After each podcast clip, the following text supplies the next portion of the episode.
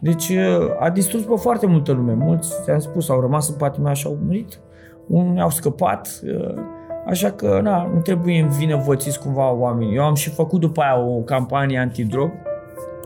Tocmai pe tema asta am zis, bă, nu mai mai aruncați mesaje de-astea fără nicio noimă. Drogurile, nu, stai aripile, vrăjeli, dar spune, bă, nene, că uite ce pățești, intri în sevraj, că devii dependent de la prima, că nu e bine să te injectezi, că e hepatită, sida și nu știu ce.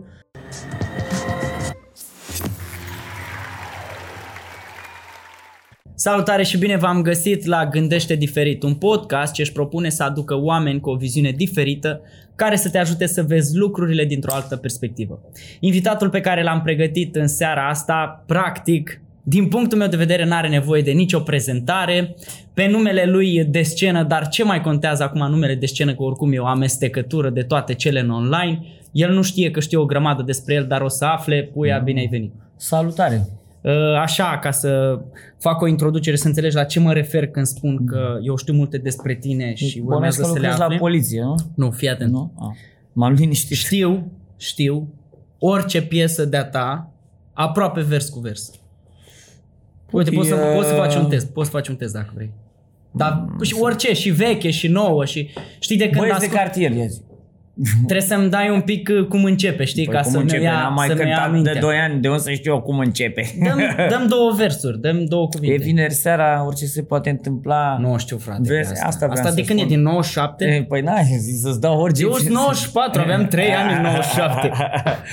Ce vrei mă să-ți dau ceva ușor bine? Bem, bere, vin? Eu sunt, uh, știi de unde te-am prins eu pe tine? Uh, stai așa să mă gândesc, ce piesă am prins eu prima dată? Mamă, ce bătrân sunt, nu mai vorbi așa. Stai așa să mă gândesc ce piesă am prins prima dată. Nea, poți să-mi spui domnul Pui sau Nea Domn, Puiu. domnul, domnul Puiu? Da. Nea, Nea știu că Puiu îl, chema pe, îl cheamă pe taică tu. Da, da. Și de la asta v-ați, v-ați abreviat voi. Păi, am, uh, am fost trei frați și uh, na, nu știau cum se mânam între noi, nu știau cum să ne spună. Și băieții lui Puiu, Puia, ăștia, Puia. Puia 1, Puia 2, Puia 3. Nu, Puia eram toți, dar nu se știa de aia și când făceai o prostie în cartier zicea, cine e Puia? Care din ei? Păi nu știam și noi nu ne păram între noi, știi? Mi-am amintit de la ce melodie am început eu să ascult, de la Foame de bani. Foame de bani. De acolo, Ah, da. Puștule.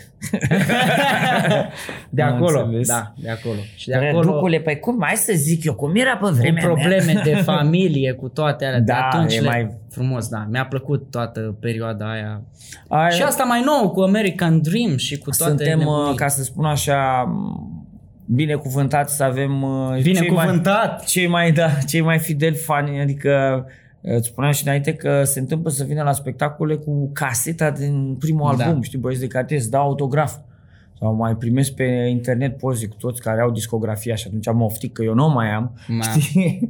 și mi arată toată, că e un, pentru mine asta e o, o apreciere foarte importantă, știi? Pe lângă venitul la concert și eu știu, like-uri și eu știu ce mai se întâmplă pe acolo, dar Bă, îți dai seama, o casetă nu mai ascult, dar ce să asculti? Adică îți place foarte mult, să, Mhm. trebuie să-ți placă foarte mult de cineva ca să, să îi păstrezi caseta.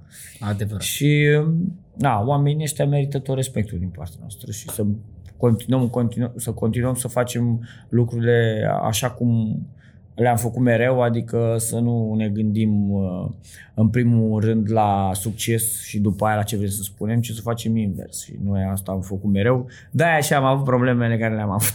Da. Exact. Voi cântați, de fapt tu cânti, că ai mai fost și cu La Familia și singur și așa mai departe, uh, din 97. În 97 am făcut prima Primul piesă. album, da, prima nu, piesă. Am făcut prima piesă cu Biugi Mafia până cu moartea ne va despărți. Eu cântam cele trei strofe și o fată Julie cânta refren. Uh, după care a venit, nu, asta era 96, pardon. Mam. Și 97 a fost, uh, a, f- a fost primul album Băieți de cartier. Da, îți dai seama, noi ne-am tot cântat și până înainte. Deci ai 24 de ani oficiali de industrie. Da. Știi ce vreau să te întreb? Da, în primul rând. Lucrurile, cred, că- cred că ai prins o grămadă de schimbări, dar din punctul meu de vedere asta cred că e cea mai mare schimbare care, Bă, care a da, venit așa de- peste cum să simte perioada asta la tine în sensul de, bă, trebuie să te apuci de vlog, am văzut că te-ai apucat și de vlog și de aia vorba aia, ți-e place să cânti, că ești băiat din... Vin de pe vremea când se derula muzica cu creionul, știi? Da. Adică am trecut, am, a fost și CD-ul, a fost uh, acum cu uh, internetul. Înseamnă mi peste mână, ți-o spun sincer. Uh, dar asta înseamnă să te adaptezi, știi? Tragi din dinți și înveți. Eu uh, până undeva în 2017 am avut telefon cu butoane, că eu nu înțelegeam de ce nu trebuie să am paleta aia în mână. După care am văzut eu că au apărut asta, Instagram, Facebook, nu prea postam. Zic, hai să vedem. Și credem că am stat uh, luni de zile, că m-am uitat la, în ghilimele, prietenii mei la tutoriale, nu știam să apăs pe niciun buton de la... Deci eram total pe lângă. Uh, mi-am dat seama că în spatele telefoanei totuși uh, sunt oameni reali și sunt fan, sunt oameni care mi-au ascultat muzica, care foarte mult sunt plecați pe afară și oameni care nu pot să vină la concerte și am început să văd chestia asta. Zic, mă, asta e practic ca un suit de fan club, știi? Și am început să, să postez până când la un moment dat uh, na, vedeam că ceea ce postam nu ajungea așa la toată lumea. Și am început să mă interesez toate chestiile astea. Uh, ca, na, până la urmă să încep să fac emisiunea asta săptămânală cu Casa Pui Mici. Am tot postat eu diverse uh-huh. chestii. Mai postez de pe un cartier azi și uh, vreau să lumea să aibă o imagine de ansamblu a ceea ce fac eu și ce se întâmplă în jur. Uh, că, da, mai nou, uh, eu așa mai glumă, mai serios spun că lumea a ajuns să fie mai mult interesată de pauzele dintre melodii decât de melodii, știi? Clar, da. Și asta le dau pauză. Ce se întâmplă în pauze? Da. Crescut, născut în Sălăjan. Da. Și... Ce regres din perioada aia? Te întreb pe negativ, știi? Mă, ce regret din da, perioada aia, spun da. sincer că n-am avut și eu un, uh, să zic, un părinte așa cum au avut unii de ăștia pricepuți în muzică. Aha. Nu știu cine a avut. Uh, era tasul Andrei Antonescu atunci. Da, da, da, da, da. Care era manager. Băi, era tare că, da, mi făceam bani pe vremea aia, dar și acum țin minte, cu primul bani am cumpărat o mașină, o forțiera. Era 6.000 de dolari sau nu știu cât era. Și un... În ce an? Păi în 98, că deja aveam Mamă, tu 98 aveai mașină. Da, înainte să am internet. am avut mașină. Și uh, tata îmi spunea, era un apartament 8.000 uh, de dolari. Tata îmi spunea, ia-ți mă și tu un apartament, ia-ți un teren, lasă-mă bre, pace, ce fac. Deci n-am reușit să strâng niciun bani atunci. Au trecut două valuri de uh, când, știi, m-am, am făcut bani, s-au dus, iar i-am făcut, iar s-au dus, dar abia după ce m-am căsătorit am început să fac și o casă. Asta la 30. Am deci toată perioada asta a fost un dezastru. Pentru că chiar dacă melodiile mergeau, noi nu știam, habar n-aveam de contacte, de ce se întâmplă pe spate, ce... Vedeam și noi pe ăștia mai, din punctul nostru de vedere, mai slabi așa artistic și mai, mai puțin fani, că, băi, aveau mașinuțe frumoase, căsuțe, dar noi Eram pe din afară, lui cu ale noastre, știi? Mm-hmm. Când se terminau banii, aia, te duceai, mai făceai ceva. Aveai bani, stăteai liniștit. Nu era, nu exista, uh, ca să zic așa, uh, conceptul ăsta de business în capul nostru. Bă, te-ai ținut de rele? Adică? Adică dacă te-ai ținut de rele. Ce înseamnă că în, para, în paralel cu muzica, că bănuiesc Ce că... înseamnă rele? Ca nu știu. dau seama dacă am făcut rele. mai greșești omul, îți dai seama, fiecare, mai ales când ai un anturaj ca al meu, na, e greu să... Nu știu dacă am pe cineva pe acolo, pe lângă să nu fi făcut ceva. Tot uh-huh. timpul s-a întâmplat. Eu zic mulțumesc că am scăpat. Am ca să zic așa. Uh, mulți nici nu mai sunt, da. din păcate. Uh, alții, na, au ajuns foarte rău. E... Anii 90 au fost niște ani foarte tulburi. Una la mână, gândește-te că noi nu, noi nu aveam bani, nu aveam bani deci deloc, nu, nu, exist, nu exista, că nu avea nici măta cu taxul, nu aveau bani, toată lumea era la pământ, îi dăduse afară de la fabrici, totul era uh, dezastru. Caos. Era o, o, o prăpastie imensă între cei cu bani și cei fără. Adică nu exista ca mijloc. Și um, fiecare încerca tot fel de tâmpenii, mai ales când au apărut în Sălăjean pentru prima oară drogurile, nu știa nimeni nimic ce să știe, care e diferența între marihuana, heroină, cocaină, nu știa nimeni. Ce bă, salea, nu-s bune. Era ca băutura, știi, când ești pus. Da. Ce salea? A, ia da o să vedem ce. Foarte mulți sau că, de exemplu, atunci a fost un val foarte mare cu heroina. Deci erau la consumatori de heroină în Străjean. Închipuiesc că când lipsa dealerul dintr-o scară, bă, să făcea coadă ca la McDonald's. Ma, Să, f- și da, poliția, nici poliția nu era pregătită, că nu e... Nu știa ce să Puteai să, facă. fumezi în fața lor un joint, că nu, nu și dădeau seama. Acum, nici, nu- nici ei nu aveau resurse, că și împingeau mașinile, că nu aveau benzină, deci era haos organizat. Mamă. E, primul moment când s-a văzut de fapt care este amploarea dezastrului cu heroina la noi în cartier, a fost când a început răv- războiul din Afganistan. Bă, când a început războiul din Afganistan, bă, n-a mai putut să vină nimeni cu marfă. Și atunci vedeai oameni pe stradă cu imprimantă, cu bă, nu știu ce, erau toți disperați să vândă lucruri, că aia te ține... Da. Deci a distrus pe foarte multă lume. Mulți, ți-am spus, au rămas în patima și au murit. Unii au scăpat. Așa că, na, nu trebuie învinovățiți cumva oamenii. Eu am și făcut după aia o campanie antidrog Tocmai pe tema asta am zis, bă, nu mai mai aruncați mesaje de-astea fără nicio noimă. Drogurile, nu, stai aripile, vrăjile, dar spune, bă, nene, că uite ce pățești, intri în sevraj, că devii dependent de la prima, că nu e bine să te injectezi, că e hepatită, sida și nu știu ce. Că, na, iarba nu e ca heroina, că așa le încearcă pe toate și zice că toate sunt la fel. Adică cumva trebuie să ai o educație în sensul ăsta și... Na, acum ăștia specialiști, n-ai ce să le mai zici, poate să-ți mai zic ei câteva. Practic atunci dezavantajul era că nimeni nu știa de nimic și le Una la încercau mână, ca la... gândește-te că noi sunt, am fost genera, ultima generație de pionieri. Noi făceam colecții de cutii de Coca-Cola și bere, făceai roboței din carton, îți dai Am seama? prins și eu roboței din Da, pachetele când a venit țigări. prima oară cu o pereche de blugi, am zis că vă pe Dumnezeu. Uh, Era și necunoștința asta. Acum ești informat cu internetul, adică nu ai cum să vezi lucruri. Uh, Bine, tot timpul dependențele te iau în surprindere și dacă ai ști din start, poate ai fi mai uh, conștient. Dar acum există dependențe și de cafea, și de Coca-Cola, și de internet, și de jocuri, care sunt trecute cu vederea și care pentru, uh, uh, pe mulți îi afectează, să știi, mai ales dependența de internet. Eu am văzut-o clar, adică dacă cineva îmi spune mie că nu există și că bat câmpii, atunci uh, Nu-i înseamnă pasă. că e unul din aia care stă mereu așa la masă. Uh, e, cred că lumea ar trebui să învețe cum să folosească internetul și internetul să nu-i folosească pe ei. Eu înțeleg că e un pas mic de la entertainment, la distracție, la asta o ore în șir acolo, pironit, știi? Îmi pare rău că spun asta în emisiunea ta, dar uh, Lasă că e bine să asta aflăm este. și noi măcar, uh, să, măcar să ai și partea cealaltă. Bă, că na, bă că și tu ești tipul sportiv, adică bagi Da, chestia asta în da. seamă, nu te fă stând uh, cu niște chipsuri în pat sau Nu, nu știu nu. care știu ce bănăști tu, stând acolo Bă, non-stop la mai televizor. stau, dar Da, dar vezi tu, sunt unii care au intrat în filmul ăsta și, apropo de filme, eu, de exemplu, refuz să mă uit la seriale.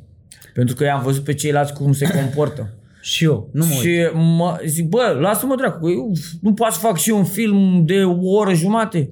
Ce tot atâta să mă țină toată ziua? Băi, stau până dimineața la un moment dat. Am găsit și pe nevastă mea, să făcut 6 dimineața, trebuia să duce copii la școală și ea se uită la nu știu ce. Și băi, stați așa un pic. Ceva nu e în regulă. Și atunci m-am enervat și am zis cea mai mare tâmpenie. Băi, vă scot internetul din priză. și zic, Deci, ei amenințat cum m-a amenințat pe mine tata, ți-au cablu de la exact, Vă calculator. scot internetul din priză. Și pe aia zic, bă, stai că nu pot să scot internetul. Deci ai avut o amenințare de tată clasic. Da, bă, păi știi cum? Aici, um, tu fără să vrei, tu acumulezi toate cunoștințele de la părinți, știi? Chiar dacă tu atunci ai zis, lasă-mă, bă, lasă nu știu ce, tu când te vei fi mare vei avea gusturi, gesturi și normal, ți, e- normal părinții sunt primii profesori și cred că și cei mai importanți. Eu știu lucruri acum și de la bunica mea, nu e să ierte, dar toate lucrurile care atunci mi le zicea, nu le băgam în seamă, dar aia mi-au rămas undeva în cap. Și de asta uh, e foarte bine ca copiii să stea împreună cu părinții, să fie ai tot timpul întâlnirea asta cu familia, pentru că sunt chestii care se transmit, să e cumva în ADN, să încep să fac, acum eu văd, de exemplu, la copii încep să-i cer cum încerca pe mine bunica mea, să mai, mai Dar trântesc e bine că câte- te prinzi, e bine că te prinzi. da, bine, nu exagerez că bunica mea a fost prinsese foame ale, avea alte certuri când se enerva. Dar, na, ești, suntem un lanț legat, ca să zic așa, știi, Mhm. uh-huh. de fiecare, de fiecare, chiar dacă ne vine să crezi sau nu, ăsta e neamul nostru, știi, avem un tipic. Mă întorc un pic la, la treaba aia pe care mi-ai povestit-o tu cu perioada drogurilor aruncate în toate părțile. Că practic tu ești unul care a trăit în perioada aia și în mediul ăla. Care a fost gândul tău când ai zis, bă, stai așa un pic, că eu nu. Stai așa Um, că... În primul rând, um, am, făceam sport, mi-e plăcea să fac sport Mhm. uh-huh. și asta m-a, m-a ajutat, mă, mă încurca, să, nu știu, dacă stăteam prea mult așa varsă sau ce, nu, eu cu, eram cu șprițul, știi, cu șprițul. Am înțeles. Am fost de la 14 ani, am băut prima oară și mie mi-a plăcut, era ok, mie nu trebuia mai mult. Am înțeles. N-aveam nevoie. Și așa am rămas până acum. De exemplu, m-am apucat de fumat și am renunțat la fumat uh, din cauza că mă luam mețeala când beam. Și atunci, deci, practic, eu și când mă duceam la sală, mă duceam ca să beau mai mult. Ca așa, ca să-mi revin Am din văzut- mahmureală. am Practic, văzut pe un mine vlog. băutura m-a salvat. Am văzut un vlog de-al tău. Ai fost la box și după aia te-ai dus la... Păi da, pentru că eu, eu acum am gândit mai bine, eu mă duc la sală, nu că vreau să fiu mușchilos și nu că vreau să fiu sănătos. Nu, mă duc ca să pot să beau mai mult.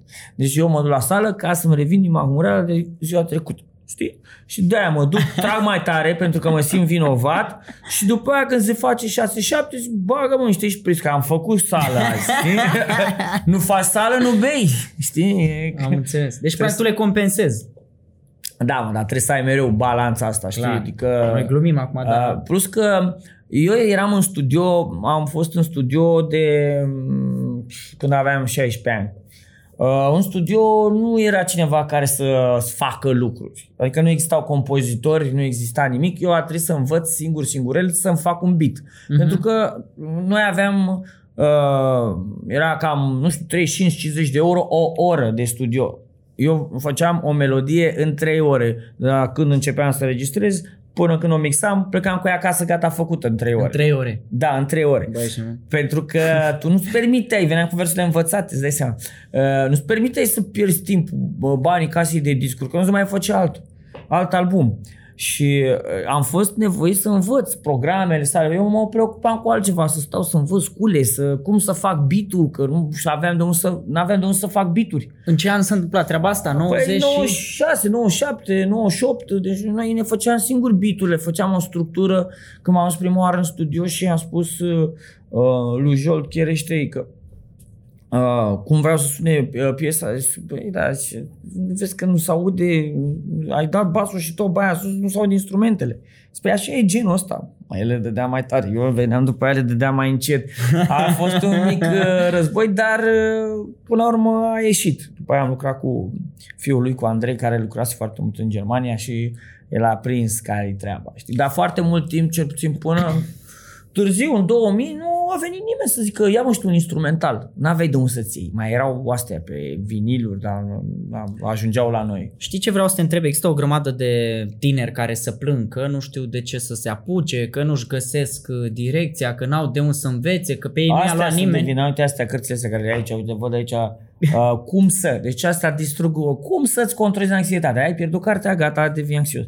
Cum să, lumea uh, s-a învățat așa să deschidă calculatorul și să vadă niște chestii, cum să, cum să faci, aia ascult la profesora, dar practica nu. Eu nu cred în uh, experiență. Eu cred în experiență, cred în a uh, să cazi, să te ștergi de praf, să te ridici. Uh, tu îți dai seama că eu nu știu nicio notă muzicală? Eu vreau să te întreb cum, cine te-a luat pe tine de mână și te-a învățat, bă, uite așa se face beat că nu e atât de Păi asta simplu, vreau 97, să spun. unde, de Uh, unde ai Eu învățat? te terorizam pe aia, era un studio. Dar cum se face asta? Dar asta cum e? Și cum ai apucat să ajungi tu în studio? Te-ai dus, ai bătut la Păi ușă? cum am, uite, mă, prima și în primă fază, să spun sincer, aveam un profesor, așa eu- am venit eu, eu am venit cumva din partea artistică, pe vremea lui Ceașcă, când a fost mic. Erai la scris poezii la cenaclu recitam, Eminescu. nu, recitam poezii, la, era cântarea României, știi? Am înțeles. Erau niște spectacole de astea mari pe, pe la arenele romane, cumva aveam asta cu scena și cu recitat. După aia a venit Revoluția Deci și... tu ai recitat poezii. Da, da, da. Deci când pui a eram- recitat poezii. Exact, cumva. și după aia, l- Uh, am trecut pe Tupac, alte înțeles. poezii, știi, americanești, am schimbat uh, poeziile comuniste cu poeziile capitaliste. Și uh, mi-a- primul rapper, să spun sincer, care l-am auzit eu și care eu îl consider rapper, este Alexandru Andrieș. Mie, eu ascultam vinilul lui cu interzis și mie mi se părea extraordinar. Ce spunea în textele alea așa și era așa sarcastic și acid și uh, își bătea joc și de Ceaușescu și de Elena și cu uh, toate astea, cu nu știu dacă știi tu, cu uh, catrenele lui acolo, uh, făcea o întreagă caterincă de comunism și de asta, dar foarte frumos, știi? Subtil, nu era ca șlagărele cu Angela Sim- Similea care le auzisem eu și ăla a fost primul. După aia, de-abia târziu, până 98, am început să aud eu Tupac și restul. Dar, în principiu, cam așa m-am apucat. Uh, M-am apucat să scriu. Nu știu de ce m-am apucat și hai să scriu și eu, dacă tot făceam. Păi, zis, am început să scriu. Mhm. Și după aia am început să aud muzică rap, am auzit muzică și de pe la noi și am vrut să cânt. Și zic, cum să cânt? Păi, primul, cel mai la îndemână mi era un castofon dublu, care l-aveam. Ca să înregistrezi, gen. Da, puf, dădeam. Pe două, Și- pe două pe deodată. unul era negativul, aveam eu ce, ce aveam eu acolo, că um, exista, un- la un moment dat, am găsit un băiat în Ferentari. Atunci stătea, ăsta Mihai Onilă, el mi-a făcut primul negativ. Și uh, Ți-a dat o casetă. nu, mai face, a făcut pe o clapă de-astea. Ah. Ah. Yamaha a făcut el un negativ, dar suna bă, cam cum ți-ar face un, un lăutar, așa ceva. Nu, el nu era lăutar, dar pla, că, plac, ă, clapa n-avea posibilități. Da, da. Mă rog, și mi-a făcut instrumentalul, am cântat eu acolo de câteva ori, dar na, mi-am dat seama că sună prost. Și după aia am început să intru în niște cercuri de-astea cu diversi care cântau și ei și, bă, dar tu cum înregistrezi? Cum faci? Așa m-am aflat că există studiouri. Oh, există studiouri, dar cum ajungi la ele? Vezi, toată... Și cum ai toată ajuns? asta. Cum am ajuns? Păi ne-am întâlnit în, m-am întâlnit în Sărăjean cu Sișu, care el era deja, a fusese într-un studio de ăsta, știi, și era mai cunoscător. Mai zeu. Da, știi, și uh, ne-am făcut noi formație și pe aia, normal, ne-am și am semnat primul al, am, uh, contract, l-am semnat la 17 ani, l-a semnat mama pentru mine, Kid Music. Și ăia ne-au putut studio. Ma, deci a fost pentru noi. Am fumat un pachet de țigări de două ori în studio ăla. Așa de mult mi-a plăcut. Deci stăteam non-stop. Mergeam o grămadă. Și uh, practic noi stăteam și, și învățam cum să facem. Ne Vorbeam între noi și ne ceream orice informație ca să putem să facem. Stătea- Petreceam, spun, eu, ore întregi lucrând la chestia aia. Acum îmi dau seama că eu o mare parte din copilărie le-am stat în buncărele astea de studiouri. Adică stăteam acolo și lucram foarte mult, foarte, foarte mult, dar ne plăcea ceea ce făceam și nici nu aveai așa... Era și Adică noi nu, nu am privit niciodată asta ca un business. Asta nu înțelege mm-hmm. lumea. Noi nu am avut niciodată speranța că melodiile noastre vor, vor ajunge la radio, că vom avea un clip sau că vom face bani. Asta mi se părea. Deci râdeam dacă îmi spunea cineva așa Ah. ceva. Și uh, uh, tocmai de asta era și pasiunea. Asta era un lucru care faci din, o faci din pasiune.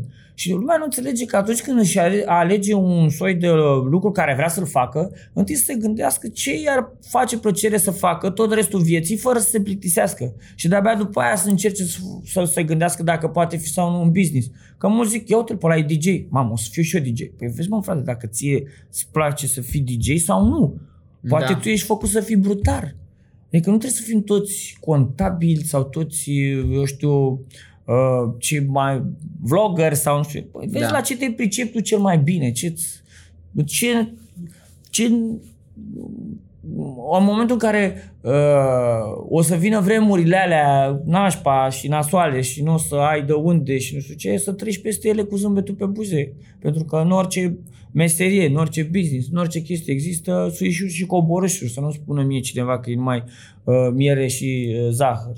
Tot timpul Lumea are impresia atunci când vede pe un artist care a bubuit sau eu știu actor sau ma, am mai fost pe ăla. Ea are impresia că atunci a fost momentul când s-a apucat. Ceea ce este o, o tâmpenie. Omul a avut în spate o grămadă de seri nașpa când poate o fi fumat și el un pachet de țigări de două ori sau poate nici n-a avut de țigări, știi? Da. Lumea nu le vede niciodată pe alea, știi? Vede numai sfârșitul. Și chiar se întâmplă și după ce ai succes să nu mai ai. Și iară și altă discuție aici. Adică dacă nu ți-ar face plăcere, atunci ai renunțat la primul hop. Și uh, în momentul când îți face plăcere, tu vei fi cel mai bun în ceea ce faci. Și Aviz dacă- de renunțat. Poftim? Aviz de renunțat. Te-ai gândit vreodată să renunți așa prin... A, mi-a trecut Dacă, prin cap. dacă când erai așa, mai pe val, nu pe la Când început. eram pe val, de ce dracu să mă Păi gândesc nu să știu, renunț? poate ai nu, avut- că nu eram pe val, atunci... Adică după ce ai fost pe primul val și nu mai erai pe val. Da, am avut niște cumpere de genul ăsta, da, am fost, uh, am zis, bă, nu prea mai funcționează cu muzica, trebuie să mă gândesc serios să fac ceva. Gândește-te că, ți-am spus, noi am luat-o ca hobby și nu am gândit ca un business. Și am apucat, am lălăit așa vreo un an, doi, trei, încercând diverse chestii. Uh, așa, și, Și ce te-a restartat? foamea. Foamea, Foamea, e nu? cel mai bun profesor. Foamea aia când începe să chițe și vezi că nu este nimic, începi să te îndrepți spre ce știi tu cel mai bine. Și am zis, bă, că m-am uitat în jurul meu, zic, bă, nene, ăsta a reușit, ăsta îl știu de când era mic, uite, că are și o mașinuță ăla, bă, ce, că m-au făcut ăștia, două dracu, chiar așa prost sunt, ceva fac ăștia și nu știu eu, că eu făceam piese. Și am început să gândesc uh, pur și simplu ca un, ca un business, dar nu m-am gândit la business la modul hai ce melodie să fac ca să am succes. Da. Nu. Am, am, am început să văd ce era în spatele muzicii, lucruri care nu le știam. Adică m-am să mă înscriu la Uniunea Compozitorilor. Am început să citesc contractele care le semnam. Asta a fost. Și atunci a fost cea mai tare treabă, că m-am dus supărat la Dan Popi și am zis, domne, asta ce e procentul ăsta? 13%? Păi atâta. Și ce? Păi și ce, cât vrei? Păi nu știu, mai mult. Zice, ok. Zic, cum? Păi până acum de ce nu mi l-ai mărit? Zice, păi de ce m-ai întrebat? Cum era să vină el Și din a fost o proprie- lecție. A fost o lecție pentru mine. Zic, uite, bă, ce prost am fost, bă, că puteam să-i zic lui ăsta să dea mai mult și eu am dormit. Și atunci am luat direct și am văzut cum se întâmplă cu drepturile, am citit tot, am învățat cum să semnezi contracte. Băi, eram tobă. Ață. Până când, ce crezi? A dispărut tot ce știam despre muzică, când eram tobă de contracte și super tare. A dispărut CD-ul, de-abia am făcut și eu scandalos music nu știu, și a început cu internetul. Păi cine mai știa, nu se mai potrivea niciun contract, când erau cu digitale, cu ale, și pui, eu nu înțeleg nimic. Și pe tot ce învățase Tot tu ce nu mai învățasem merge. s-a dus dracu, când am început și eu să fiu profesor, știi, și știam, Mamă. îmi scriam piesele, eram tot așa. Și am început cu asta, cu YouTube-ul. Păi, de capul meu, deci dai seama, undeva în Balcan a fost pusă pe YouTube de cu totul altcineva. Nici măcar casa de discuri nu s-a gândit să o pună atunci pe YouTube. Și toate cele pe piesele care le-am făcut cu românisme, toate alea au fost împrăștiate aiurea. Eu habar n-am avut, nu știam. Am aflat târziu de cum se învârt lucrurile pe YouTube. Nu știu, cred că am avut parola de la contul de YouTube în 2010, 2012, așa, și oricum nu prea știam ce se întâmplă pe acolo. Așa că acum am început să învăț și astea, într-un final. Bă, sperăm să nu se mai întâmple Nu, încă că ceva. pe alte nu le mai învăț, să le mai învețe și alții. O să fac albume, cum știu eu. Până la urmă, ce rămâne neschimbat în toată ecuația asta, lăsând la o parte, este că ai nevoie de melodii bune. Asta nu o să se schimbe niciodată și pe asta mă concentrez în primul rând să fac un lucru de calitate. Că încep tu schemele alea din spate, că toată lumea se uită la graficele alea, zici, bă, am ferit de ele la geometrie, la matematică, o toată viața mea, mă, și am ajuns acum iar cu ele, nu înțeleg. Iar logaritmi, deci, că, deci toate graficele alea îmi vin din cap, în cap din nou, mă rog, și uh, dacă nu ai o melodie bună, nu ai un, un, un content sau un material, dacă nu ai ceva de zis concret, băi, e bine să și taci. Să zici că și tăcerea e de aur, până când îți vine ideea. Mhm. Și eu acum am, am avut așa un moment de tăcere și acum lucrez la album. Lucrez la album și uh, în momentul când e gata, atunci o să încep să postez din el. Dar mă chinui să fac cele mai bune piese. Asta am uh, învățat, eu să zic, din toată experiența mea cu internetul. Am Pentru înțeles. că am început și eu la un moment dat să pun piese așa și zic, bă, eu nu pot să fac piese într-o lună și bune. E diversificat acum Da, content, internetul. content. Zic, bă, dar stai ce eu sunt, nu poți să faci piese bune non-stop. Nici Michael Jackson n-a făcut non-stop. Nu există în istoria muzicii de când s-a inventat muzica cineva care să aibă un succes perpetu. Tot timpul au fost oameni care au avut succes la un moment dat într-o anumită perioadă după care au avut alții, dar nimeni nu i-a uitat pe aia. Și ce se întâmplă acum, deci dacă te uiți pe net, Bă, vârful ăia clasici, nu știu ce, melodiile Metallica sau eu știu Tupac sau astea, astea rămân.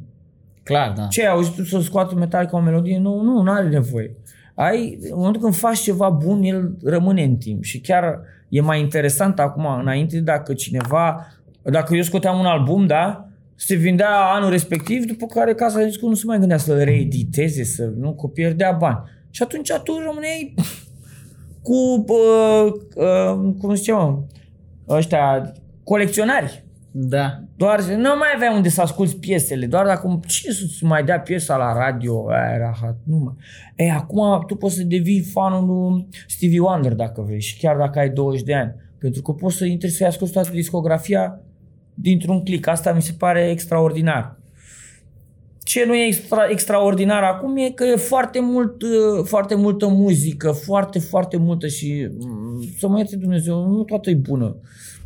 Mie, mie Ai zis pare... că e un, e un așa, un mega consumerism. Da, consumerismul acum... a ajuns și în muzică. Acum toată lumea face melodii. Cred că se postează 200.000 de melodii pe secundă. Adevărat. E ca și cum ai lua un ac de aur și l-ai arunca într-un coș de gunoi. Păi Crezi că o să schimbe acum... treaba asta? Poftim? Crezi că o să-și revină la un ritm normal treaba asta? Sau nu, eu cred că o să, fie, o să fie mai, mai mult. Eu cred că în același timp ștacheta s-a și ridicat. Acum probabil uh, vor rezista doar cei care vor face ceva uh, într-adevăr care să miște oamenii. Știi că la început a fost interesant, eu te-a făcut... De adică zici că trendul ăsta se duce? Trendul uh, care e acum? Trendul ăsta de a posta în continuu, tot, uh, în continuu, în continuu, da. cred că se va duce pentru că tu nu poți să faci un material bun. Știi cum se întâmplă în cariera unui artist? Tot timpul cel mai bun uh, albume sunt primele. De ce?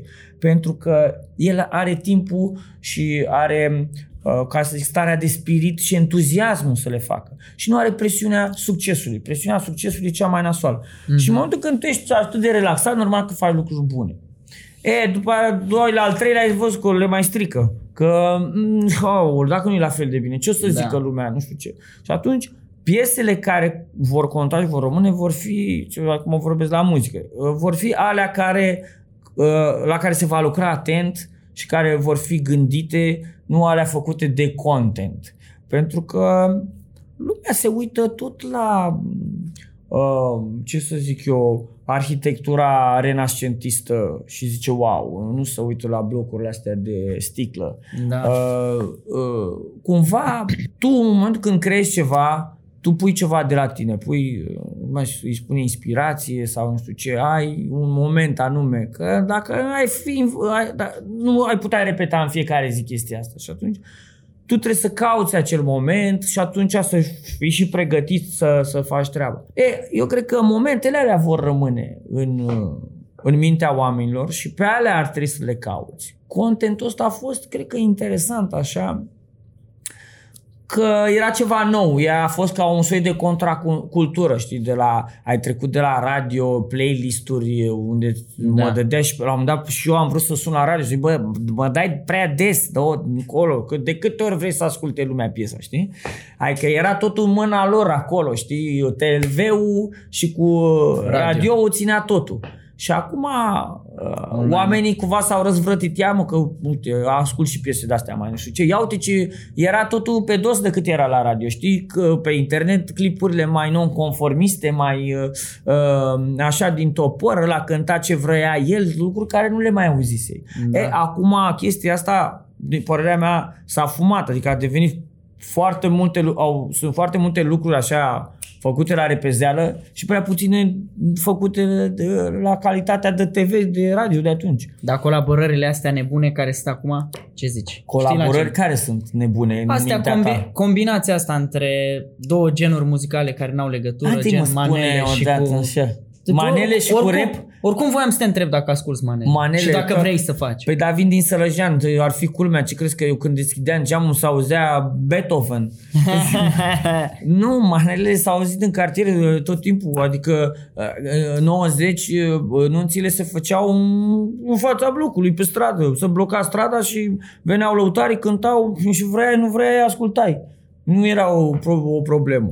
Nu am fost niciodată un ascultător răi de manele, dar dacă tu mergi cu prietenii tăi la o petrecere și te apuci acum să faci istoria muzicii cu ei, să zici, hai mă că Tupac, stai mă că ascultăm pe Adrian acum, că na, Stena Spritz, nu?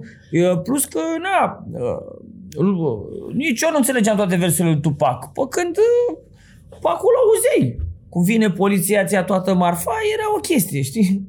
Uh, cumva și uh, uh lumile, lumile, în schimb, nu se, nu se nu se întrundeau. Adică cine asculta rap tot timpul era cu totul altfel decât ăștia care da. ascultau manele. Că să mai asculta și ea de la noi și noi de la ei, da, dar suntem foarte diferiți uh, ca și oameni. Știi că fiecare gen muzical te caracterizează și ca și om. Știi? Clar, da. Și eram foarte diferiți. Dar în cartier lucrurile astea se întrepătrund. Acum, acum ca să-ți răspund și la întrebarea cu de, uh, combinația, combinația dintre rap și manele. Ele au venit amândouă din cartier, știi? Uh, manele au pornit așa un pic ca uh, din partea, au, s-au inspirat din muzica folclorică, dar după aia au început să facă tot felul de alte versuri și nu știu ce, dar tot de cartier cumva, că erau o grămadă de melodii de astea, de cu dușmani, cu dușmani. Uh, apropo de asta, ce zice, strigați la familia dacă sunteți cu mine, dușmanii mor când ne descurcăm deci, mai practic, bine. Deci, totul. Da, e un melanj din cartier, n-ai ce să faci, asta este, așa, așa, așa suntem. Uh, și cumva uh, subiectele se întrepătrundeau. Doar că na, noi fiind mai catolici decât papa, în toată Europa de Est în Grecia, în Bulgaria, și în Serbia, tot timpul auzeai manele la radio și au avut ocazia să se dezvolte normal. La noi nu s-auzeau și nu cred că o să se audă în curând. Uh, dar, în principiu, cam tot aceiași oameni uh-huh. sunt, știi? Uh, cu siguranță că, na, ăsta e, e, e mereu, am zis că e un gen cam underground manelele astea, pentru că are caracteristici, adică are fani fără să aibă promovare. Știi că nu te gândești că câtă promovare are un artist ca Smiley, știi că îl vezi și la TV și în emisiuni da. și nu știu ce, un artist de manele, n-ai auzit niciodată de păi, sunt cântăreți ei care... la radio sau nu știu unde da. și totuși ai văzut că ei au spectacole, au nu bine. Uh, sincer să fiu, ce, unde se despart lucrurile este la ceea ce vorbesc și ceea ce reprezintă. Rapperii niciodată n-au reprezentat cântatul pentru bani strict, Uh, rapperii nu au reprezentat muzica fără mesaj și doar de dat din buric. Uh, și rapperii niciodată nu au uh, cântat la urechea cuiva la masă ca să-l bucure și să-i dea banii când e beat. Da. Lucrurile astea nu le-am făcut, nici nu o să le facem niciodată.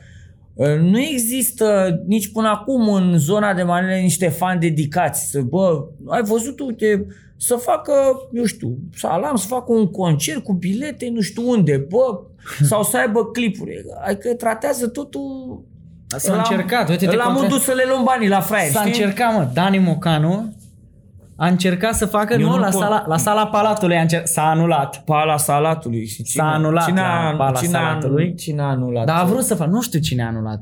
A nu știu cine a acceptat. Că s-a prins uh, ăsta, cum zice, de închiria sala. Cine de două ori s-a anulat, nu? De două ori au s-a anulat. Da. Au vrut să facă, au vrut să facă concert. Îți spun sincer, ei nu au fan dedicații. Dacă întrebi acum, a ieșit foarte greu la câte melodii pe secundă. Dacă îl oprești pe unul pe stradă și îl întrebi, bă, ia zi și mie primul album al lui Dani Mucan sau o piesă de a lui. Mă, nu știe.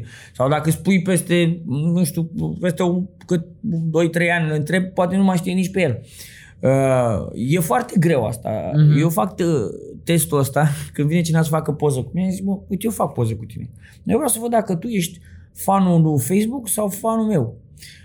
Zici și mie, mă, o melodie de-a mea. Păi să râzi foarte mult spică testul. Și bă, când de 20 ceva de ani, nu te rugat să-mi spui un titlu, da. nu să-mi spui versuri. Da. Dacă tot vii și eu mă opresc, eu vreau să mă opresc din timpul meu pentru oamenii care merită, nu pentru unii care vor să laude pe să Facebook laude, să aibă view că m-am întâlnit cu ăla, știi? Da. Uite, mai erau unii, mă întrebau, Sișule, puia când iese? Zic, băi, nu, băiatule, nu prea. M-a încurcat. Sau am avut pe unul cel mai tare a venit uh, Tasu, a venit și zice, te rog frumos, fă o poză cu băiatul meu, e disperat după tine. Uite, acum mă duc după pix, să iau, să, să-i dau un autograf. Acum am văzut băiatul să uita ciudat la mine, nu prea știa cine sunt, știi? Și... Cred că Tasu, mă, te știa. Da, mă, da, și îl băga în față pe copil că lui era rușine, că am văzut asta de multe ori. Uh, și zic, mă, tată, ia zis, tu cum mă cheamă pe mine? Și s-a uitat așa frumos în ochii și a zis, Pitbull. și zic, cum mă? Pitbull. Și zic, bă, frate, o să facem poză noi doi De ce să chinuim copilul? Sunt unii care și împing copii. Lasă-mă că o să vadă când o să fie mare. Bă, dar de ce? să- Vină mă, fă poză tu cu mine. Și nu o să știe copilul, da, de Da. 2-3 ani cât cine sunt eu, n-am de unde să știe. Pitbull. Pitbull. Ia zi puia, un fail, măcar un fail pe scenă pe care ți-l amintești așa, ceva ceva cringe penal așa. Pentru mine scena a fost tot timpul ceva foarte serios. Uh-huh. Ți-o spun sincer, eu nu prea mă joc cu chestiile astea. Nu am uh, lipsit la niciun concert până acum, de când când uh, nu am tras țeapă. Uh, cred că m-am suit și mai tras și mai amețit pe scenă, dar niciodată n-am... Uh, N-ai avut niciun incident? N-am avut... A, incidente am avut uh, La asta, la de Vama asta. Veche. A De fost cel asta, mai tare să incident. cadă scena, să Nu, nu, nu, la Vama Veche a fost Ia. ceva. N-a căzut scena. Au aruncat toți oamenii de acolo cu sticle în mine. Nu cred. Da. Era, ce? De ce? Fii atent. Pentru că a fost așa la un festival de ăsta folk și după ce am început eu să lansez cu undeva în Balcan și nu știu ce, toată lumea uh, a interpretat asta de mama, anelistul ăsta cântă. Eu luam niște sample autohtone cumva și cântam tot ce cântam. Un, uh, nu știu dacă pot zici bun bulangiu, dar un bulangiu, cred că Ducu Berții, mă, înainte să mă eu pe scenă, a început și a agita lumea. A, nu lăsați pe ăsta aici, să ne strice vama, rockeri, a, să-i dăm, să-l primim cu sticle, că nu știu. Bă, și când m-am suit pe scenă neștiind, au început, muie, wow, wow, nu știu ce, sticle, bă, sticle cu nisip în ele. Și nu știu, mă zic, bine, fiți atenți. Pentru treaba asta o să cânt tot spectacolul. Băi, sau zic, uite mă, că îl cânt pe tot.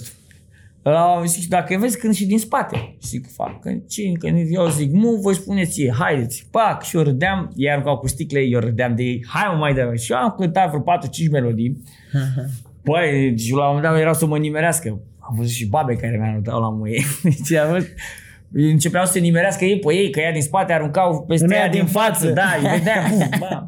Au venit jandarmii la un moment dat, zis, oprește-te. M-am oprit și zic, bă, asta este, zic, asta a fost. A apărut și pe la știri. A fost o greșeală din partea organizatorilor. Eu am fost chemat acolo într-un loc care nu era treaba mea să fiu acolo. Poate și eu ar fi fost să fiu mai diplomat, dar bă, zic, eu am venit aici, am invitat, de ce să nu cânt? Am zis, poate sunt unul, doi, dar erau foarte mulți. Tu cu Ducu Berți e lângă. Da, cineva e agitat, știi? Și uh, agitând spiritele așa, îți dai seama că na, e spiritul de turmă, deși zic ăștia că sunt ei mai uh, erudiți și mai uh, cu cap pe umeri, uh, ba, mai ți au o șleachtă de oi. Deci Da. da. avem cineva agitat. Drept dovadă, acum au și uh, dispărut oamenii aia de acolo. Aia, aia ca să zic true, rockerii da. sau ce erau ei uh, true, au uh, fost dați și la o parte că acum se numește Vamaia, știi? Acum a devenit semifițe. Da. Și Da. mereu fac glume, zic, bă, dacă, ar- dacă ar vrea cineva să-i aducă pe ea din nou, păi cu mine trebuie să pună concert în Vama Veche. Trecem Deci a- de la- Asta a fost uh, o experiență mișto, chiar mi se, mi se pare că era de ziua mea, dacă nu mă înșel. Bine cadou, bine pe Sau cadou. de ceva pe lângă, imediat a fost un cadou mișto, dar uh, Dar înjurături pe stradă de astea. Înjurături. Eu, Băi, lumea să știi că nu trece pe lângă tine și te înjură. Ei te înjură pe net. Că acolo, sau, Da, e sau te simplu. înjură din mașină. Știi că sunt acolo în siguranța lor. Toată lumea are impresia că când este pe net sau în mașină, se poate întâmpla orice. Atunci începi să și înjuri și pe ăla și pe ăla și pe ăla. Ei, când se dă lumea jos, de-abia atunci începi să te lovești de realitate, știi? Dar eu nu prea am pă, probleme de genul ăsta, că sunt, nu, nu- nu prea fac dușman, n-am, nu mă cer, nu, ce mm. să zic că dacă trece unul pe lângă tine și te mai înjură în trafic, da, mai îl înjuri și tu, nu știu cum e la noi, dar nu e ceva serios, cu bătaie, cu de-astea, e boschetăreală, zice asta, te bați în trafic. Zimi, zimi un moment nasol din viața ta. Bă, dar tu vrei să știi numai ce e nasul, de ce Da. nu treci ce e bine? Păi te-am întrebat și ce e bine. Da, ce Da. m-ai întrebat? Păi ești de, de atâta timp, Da, încă ești pe no. piață, urmează moment să nasol. lansezi. Un moment nasol de toată lumea are momente nasoale. Eu nu fac un caz din chestia asta Da. și eu am zis mulțumesc pentru momentele nasoale, pentru că atunci te mobilizezi și atunci vezi ce ai greșit și ce trebuie să faci. Eu tot timpul, pe momentele nasoale, mi-au deschis alte uși și m-au făcut, zic, bă, nene, m-au, m-au pus, ca să zic așa, cu picioarele pe pământ. Mhm. Că dacă era să fie totul bine și frumos, nu, nu stăteai tu uh, să fii foarte harnic. Uh, Așa sunt oamenii, știi? Când uh, dau de foarte mult bine, o dau și cu muci în fasole. Și așa, uh, eu zic că dacă știi să folosești momentele nasoale, ele nu sunt chiar așa nasoale, poți să te gândești la ele ca un soi de mini-școală. Am înțeles. E, e normal în viață să ai lucruri de astea și nu trebuie să faci caz, iau pe unii, bă, vai ce s-a întâmplat, nu știu ce, zic, bă, uite-te în oglindă când te speli pe din și zi un primul lucru, astăzi respir. După aia, azi am două mâini, azi am două picioare, am un cap, sunt bine. Bă, dacă ai pornești de asta și vezi jumătatea plină a paharului, e să vezi că restul e vrăjeală. Nu e chiar așa. În primul și în primul rând, astea sunt cele mai mari probleme. Nu? Dacă, Doamne ferește, mori sau nu mai mâini, Se picioare, întâmplă nu ceva, mai, sau te țăcănești la cap, nu mai poți să faci. Astea sunt problemele cele mai grave. A, n-ai de mâncare. Iar e o problemă gravă. Dacă tu ești și mâncat și băut, nu ți-e frig, uh, ai tot ce trebuie. Bă, deja ești bine. Oamenii, ca și uh, succes în toată istoria omenirii, trăiesc cel mai bine. Dar se plâng cel mai mult. Păi eu de asta Adică- te-am și întrebat. de Adică asta am și oamenii, întrebarea asta. oamenii acum ai vezi, bă, Ea toți- era depresie. sunt, da, sunt supărați. Bă, toți au o mașinuță, o căsuță, o hăinuță și le aruncă și le schimbă de șapte mii de ori. Bă, deci turbez, telefoane, îți dai seama, telefonul, telefonul nostru acum este la fel de bun ca calculatorul NASA din 70 când am lansat. Clar, da. Uh, Dar poate nu, chiar mai cred bun. că mai bun. bă. Ai, cred că mai chiar bun. mai bun. Adică, Nu, e mai bun. nu știu, ai toate astea la dispoziție și în continuare lumea e supi. Hmm, Nu știu de ce e supi. Depri, bro, e depri. Depri, probleme de-astea existențiale, nu știu, parcă... Deci zici că ar trebui să le primim, privim mai brut. Uite, de asta te-am întrebat, pentru că, na, perioada asta, cu toate că e una dintre cele mai înfloritoare din, de când suntem noi, ci că e cea mai depre, la nivel depri. global, deci nu la, Da. doar la, la, în România. În România nu știu cum vor fi fost celelalte ieri. Poate perioada interle- interbelică da, a fost scurtă să fi fost mai înfloritoare, dar cu siguranță, exceptând poate anii 70 din comunism, care au fost mai ok, asta aici Poți să faci poți orice, face, bro. uite de unde, unde suntem. Poți să faci orice. No. Că vrei să te exemplu, apuci tu de câți muzică? bani ai? Hai că stai așa să... Ia zi. Că pe telefon, că acum nu se mai poartă cu, nu se mai poartă cu Păi da, că portofelul. acum, nu, acum nu. și eu râdeam cu Sis și eu bă, nene, parcă suntem într-un joc video să și vezi că ne filmăm toți și ai credite, ai viață, știi? Ai, dacă ai viață, trebuie să tu faci ce vrei. Îți cumpere aia, aia, nu mai ai viață, credite, nu mai faci nimic, trebuie să te apuci să le faci. Life it's a fucking game, eu așa zic. Adică Cum chiar zici dacă, tu? dacă, Janis English. dacă te... nu mai avem... Uh, avem Da. ghetto. Am văzut că citești, bro. Da. Așa, De unde așa, ai am, văzut? Că nu citesc așa la- am văzut, așa am căutat despre tine și am, am Îmi găsit place, că îmi place să citesc, îmi place să citesc și um, mi-e greu acum să încurajez, uh, să-mi încurajez fetele să le spun uh, cu cititul că totul e pe net și nu înțeleg uh, care e diferența între citit și uitatul pe net. Mhm. Și a trebuit să stau să mă gândesc și m-am gândit așa mult și zic, bă, în momentul când citești, tu, tu îți imaginezi lucruri, îți imaginezi ceea ce vezi acolo.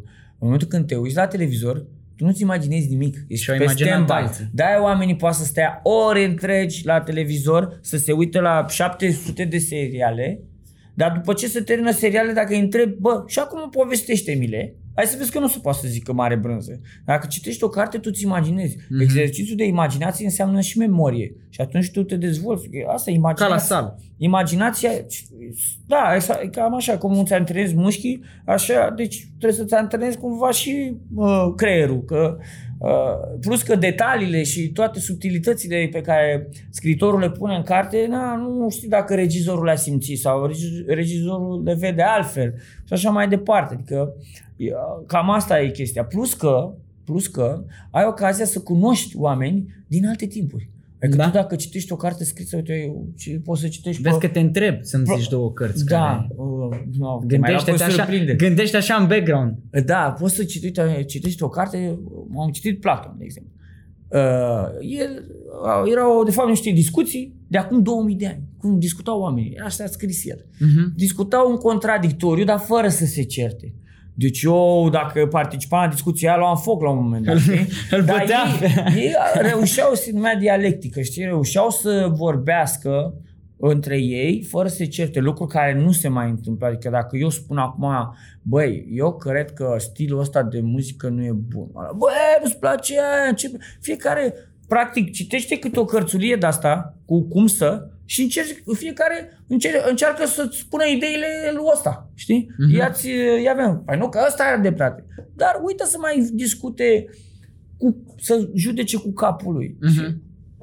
Acum uh, citesc, de exemplu, cartea lui uh, m, de la Vrancea. E, nu e de la Vrancea, culmea, e din București. Cine? Barbu? da. Uh, și pe lângă că toate povestirile sunt nuvele așa și toate sunt triste. Noi avem chestia asta Ne fatalistă. place așa. brodrama, ne place. Da, da, Ne place. asta lipsește ca să zic în literatura românească. Eu mai încercam să citesc povești copilor, ceva cu toate să cu mortăciune, cu de astea, ăla, lar de pe ăla. Ursul păcălit, da, numai to- toată toți. lumea cu bătaie, pe astea, ca la țară, știi? Dar ce interesant că prezintă situații din București, știi, și uh, vorbește de cum jucau oamenii cărți, nu știu ce petreceri și uh, de politică și de uh, niște chestii mai urbane, ca să zic Da. așa, care nu, eu nu le-am uh, citit. Să Zimi, zimi o carte sau două care, care îți plac și pe care le-ai șerui mai departe, să ni le cumpărăm și noi. Trebuie să mă gândesc cum îl cheamă pe ăsta de a scris. Și uite, Dacă știi titlul, merge și mai. Psihologia mulțimilor. Psihologia mulțimilor. Da, stai că acum am stă Nu pe e de asta creier. care a scris Sapiens? Nu, e un francez. Psiholo... Mă pui pe mine că sunt mai tânăr să caut pe Google. Psihologia Băi, trebuie, nu- să te, trebuie să te înveți și tu cu Mi-am telefonul. lăsat Știu că nu-ți telefonul. place. Shari, nu Shari. Ia ce ia ca... Gustav Le Bon. Ah, a fost mai rapid. Ah, Gustav Le Bon. Da, bravo. Da, Da, bravo. Gustav. Ăsta e un tip care a scris cartea asta acum 100 de ani.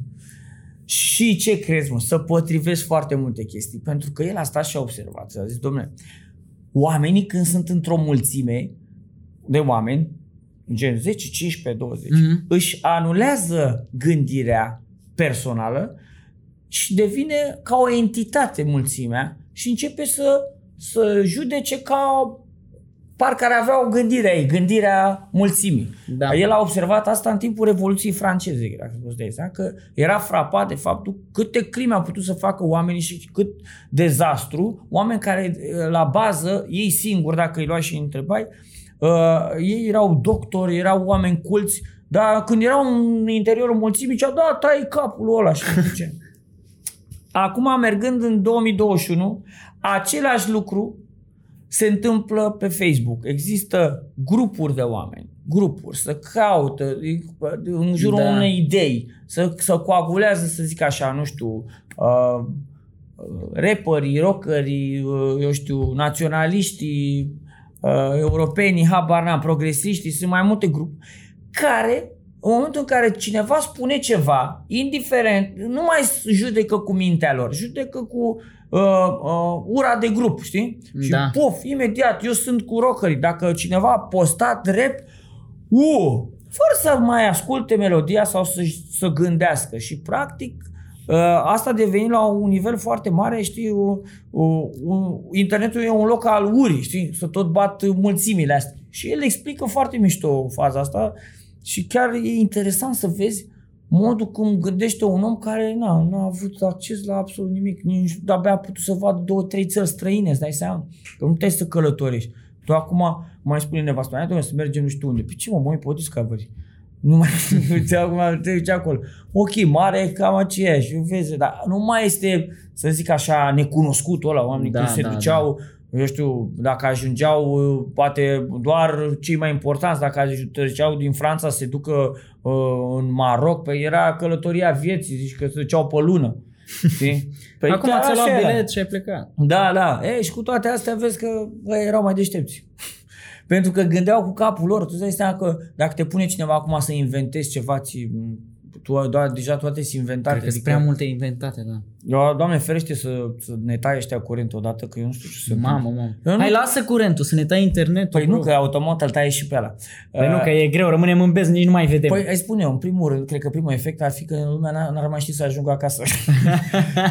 eu am văzut așa cu mulți care se uită pe telefonul ăla în continuu, îi zice Angela aia sau cum o cheamă, stânga-dreapta, mă, și după aia dacă îi cade netul, nu mai știe, același drum nu mai știe. Se anulează. Deci atenția ta este zero. Dacă ți-a murit netul, ce... și acum ce fac? E panică, bro, dacă moare netul. E Pe panică. când cred că ar trebui să avem măcar un exercițiu, un exercițiu de a face și lucrurile așa fără, de a încerca să, bă, să avem din experiență. Uite, vreau să fac un dulap, da? Bă, eu cred că să existe tabere de gen organizații din astea de detoxifiere, gen La tehnologică. chinezi există, Există, există ăștia nu? care uh, uh, îi, uh, Le iau telefonul și îi duc undeva da, și... îi ține într-un da. soi de unitate militară ca să-i dezvețe de jocuri video. Sau, uh, na, în civilizații de-astea cum uh, uh, Corea de Sud, ce dracu mă e cu tremur? Nu, nu, așa face de la, de la Ah. tramvai. Ok, uh, sunt civilizații de-astea ca în Corea de Sud. Mă gândeam și, mamă, ce vorbe am zis de s-au cutremurat camera, dacă acolo era uh, 311. Da. Ah. Uh, Deci ăștia au o problemă mare, deci nu mai ies, din- nu mai ies din casă. Deci nu mai ies din casă efectiv, om, copil de, nu știu, 20 de ani, refuză să-și părăsească casa. Și a, aici e un lucru nasol, adică uh, și tot statul ăsta în casă și cu pandemia și cu distanțarea socială și nu știu ce, e- există oameni care au găsit o plăcere mai mare în a vedea N filmulețe pe ecran și a păpa Da. da. mult și a, așa și Nu-și mai nu găsești mai ies satisfacția. afară, da. Da, e, da. e o plăcere mai mare să stai în casă decât să te duci afară. știi? E mai dinamic. Mm, Nu afară, trebuie să vorbesc cu cineva și poate nu-mi place. Da, foarte bine, că nu-ți place să înveți și tu cum sunt oamenii. E bine să vorbești și cu aia care nu-ți place. Că Da, dar e durere acolo, nu e plăcere. Nu, e, nu vrei să fii pus Da, într-o situație um, nașpa, nu vrei. Vrei să eviți eu, uh, conservare. eu special de aia mi-am și luat o casă la țară și mai îmi duc copiii pe acolo ca să aibă și faza asta de la Bă, țară. e Că bine. te duceai la țară, bă, la un moment dat începeai să neavând semnal, da, ia, începi să faci lucruri pe acolo, că n-ai ce să faci. Te joci cu pământ, te faci de, de lucruri pe acolo, să vezi cum trece ziua și te distrezi și oamenii râd. Eu n-am văzut, eu când mă uit așa la o masă de oameni care stau toți pe telefoane, eu n-am văzut nicio distracție, sincer, să fiu rar. Sunt Mai toți- râde unul, dar râde singur de ce vede el acolo și după aia arată la restul și ei la ți sunt, "Mm, sau da, sau că nu e ca o discuție când zice unul în banc, de exemplu. Da. Și râd toți sau povestește ce i-a făcut nevasta sau nu știu ce i-a făcut el nevasta. și Unde toată crezi, mă, că o să se ajungă cu asta? Ia, dă-mi, un, dă-mi o premoniție așa. Păi, eu cred că, în primul rând, părinții ar trebui să fie un soi de profesori și în domeniul ăsta. Și am văzut că deja se fac lucrurile astea, adică lumea a început să conștientizeze Da. că aparatele astea nu sunt uh, 100% bune și își cam opresc copiii să stea non-stop pe ele. Automat, orice copil care se joacă cu o minge sau merge cu bicicleta vede singur că, uh, bă, e mișto cu bicicleta. Nu dracu de telefon, știi? Că, uh, lucrurile vin de la sine. Numai că noi trebuie să învățăm copiii să, să, să meargă la sport, să uh, meargă să facă o mișcare cu bicicleta, să încerce lucru să singur, să vorbească între ei, să se joace și să facă lucrurile astea. Asta este. Pe lângă uitatul pe, uh, pe calculator sau pe telefon, pentru că tu nu poți să crezi acum că ei o să trăiască vremea care le-ai trăit tu. Clar, nu. Eu Eu și zic dacă că... vrei să pregătești un copil inapt, atunci iei telefonul. Mm. și eu, ok, așa am făcut eu, de exemplu. Ia zi cei mai bine investiți 400 de lei în ultima perioadă. 400 de lei. Da. Ce investiția asta în 400 de Da, lei? ce ți-ai luat tu cu 400 de lei și zici, consideri acum că, bă, bun, bun bani dați pe asta. Păi nu prea poți să iei nimic cu 400 de lei decât... Acum știi cum e, par și ce să-ți iei cu 400 de lei.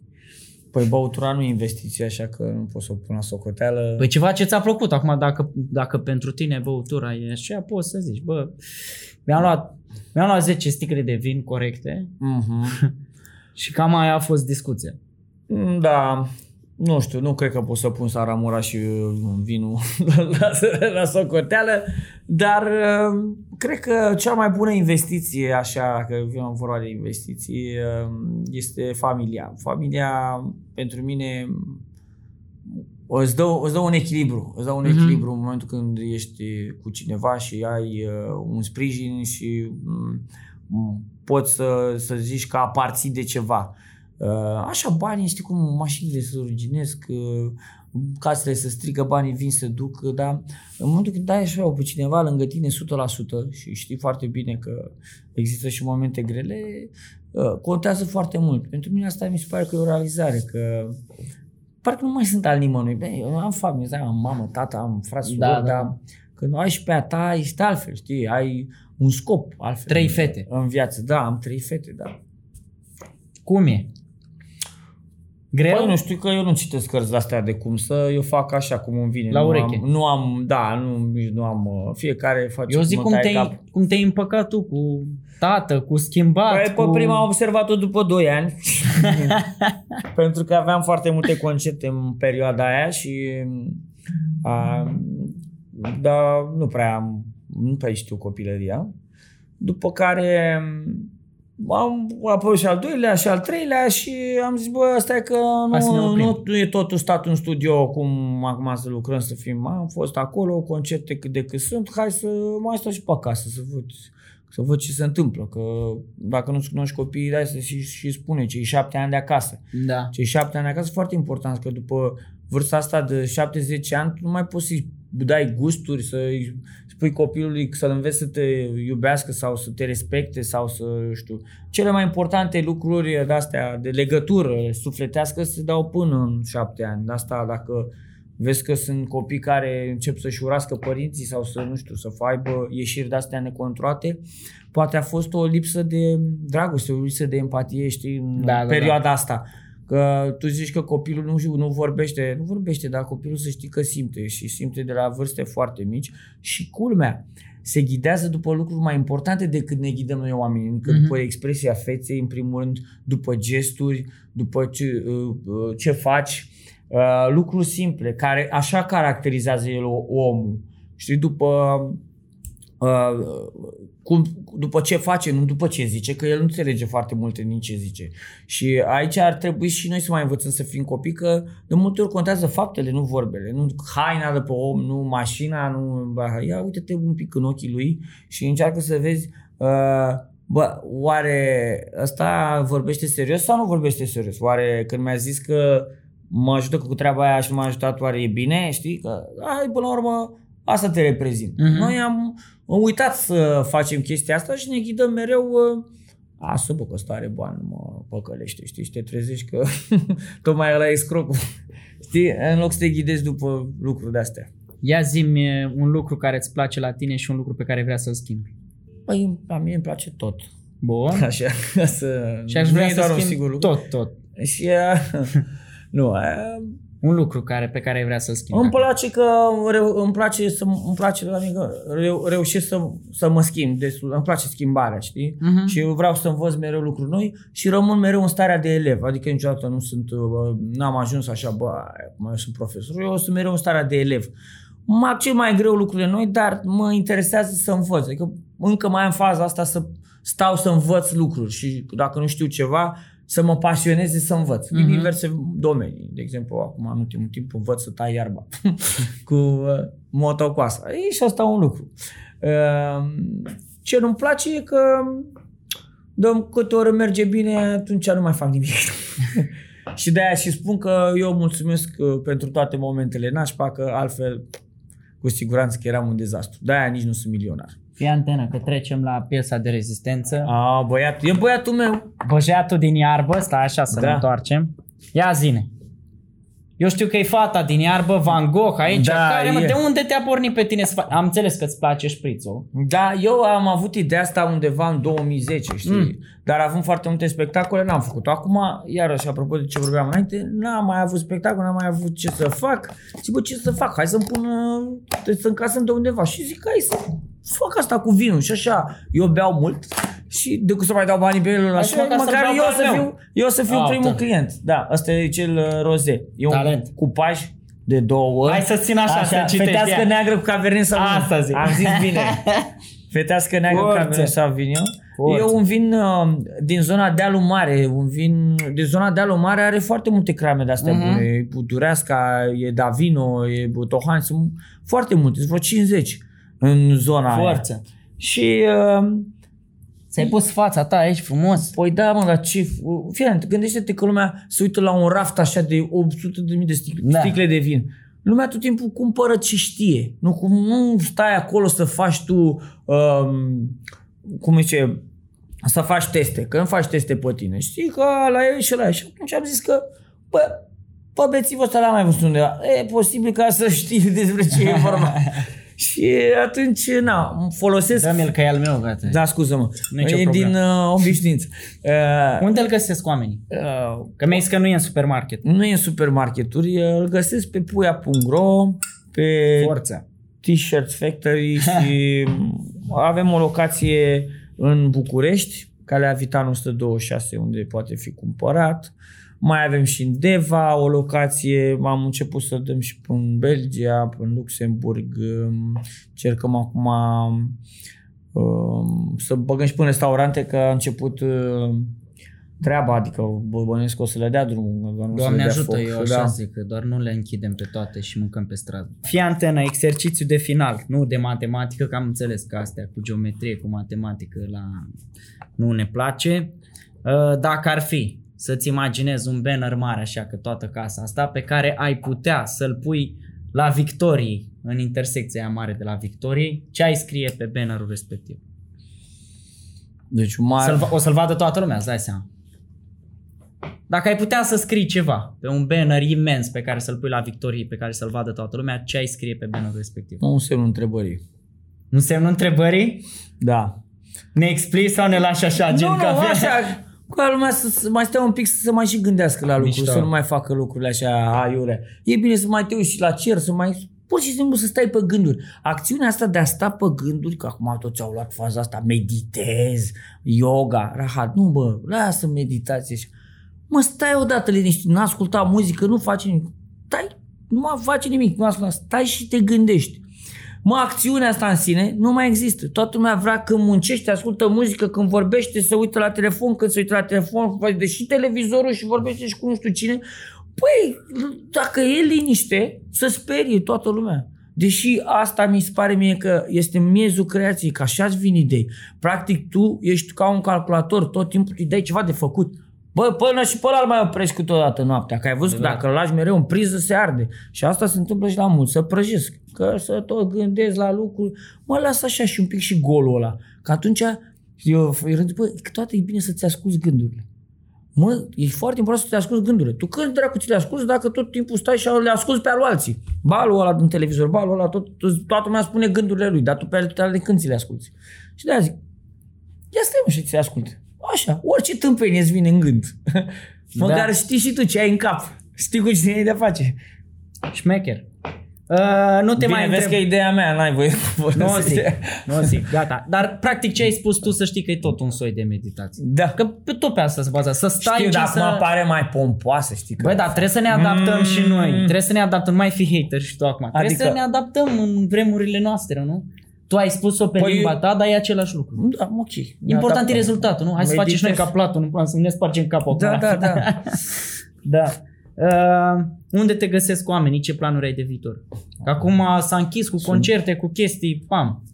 Băi, um, păi pe asta, pe internetul ăsta avem emisiunea asta săptămânală, sâmbătă de la 1 de... Pe YouTube. Da, eu mă filmez și postez, nu știu ce o să postez, o să vedeți voi acolo. Mă postez după la casă, am văzut că oamenii sunt interesați de mașina mea de puia mobil uh, uh, și postez așa de ce lucrez în Deci studio. casă și mașină deci și muzică. Cam și asta. muzică. Că Vezi da. că te îndrepți spre Dorian Popa. Da? Mă, atunci e bine, nu? E bine, că păi, am pe înțeles că cifre- el este un vlogger uh, foarte Cred apreciat. că e numărul 1, nu? E numărul 1 acum la cifre? E numărul 1, bro, la cifre. Are 2, Eu, Șapte sincer, milioane. uh, aștept concertele pentru că mie îmi plac uh, întâlnirile astea Live. față în față, da, Da. Și, și probabil sper să nu închidem și până atunci, dar eu cred că o să fie interesant, o să le încerc să țin legătura cu oamenii Mhm. pe, pe tema asta.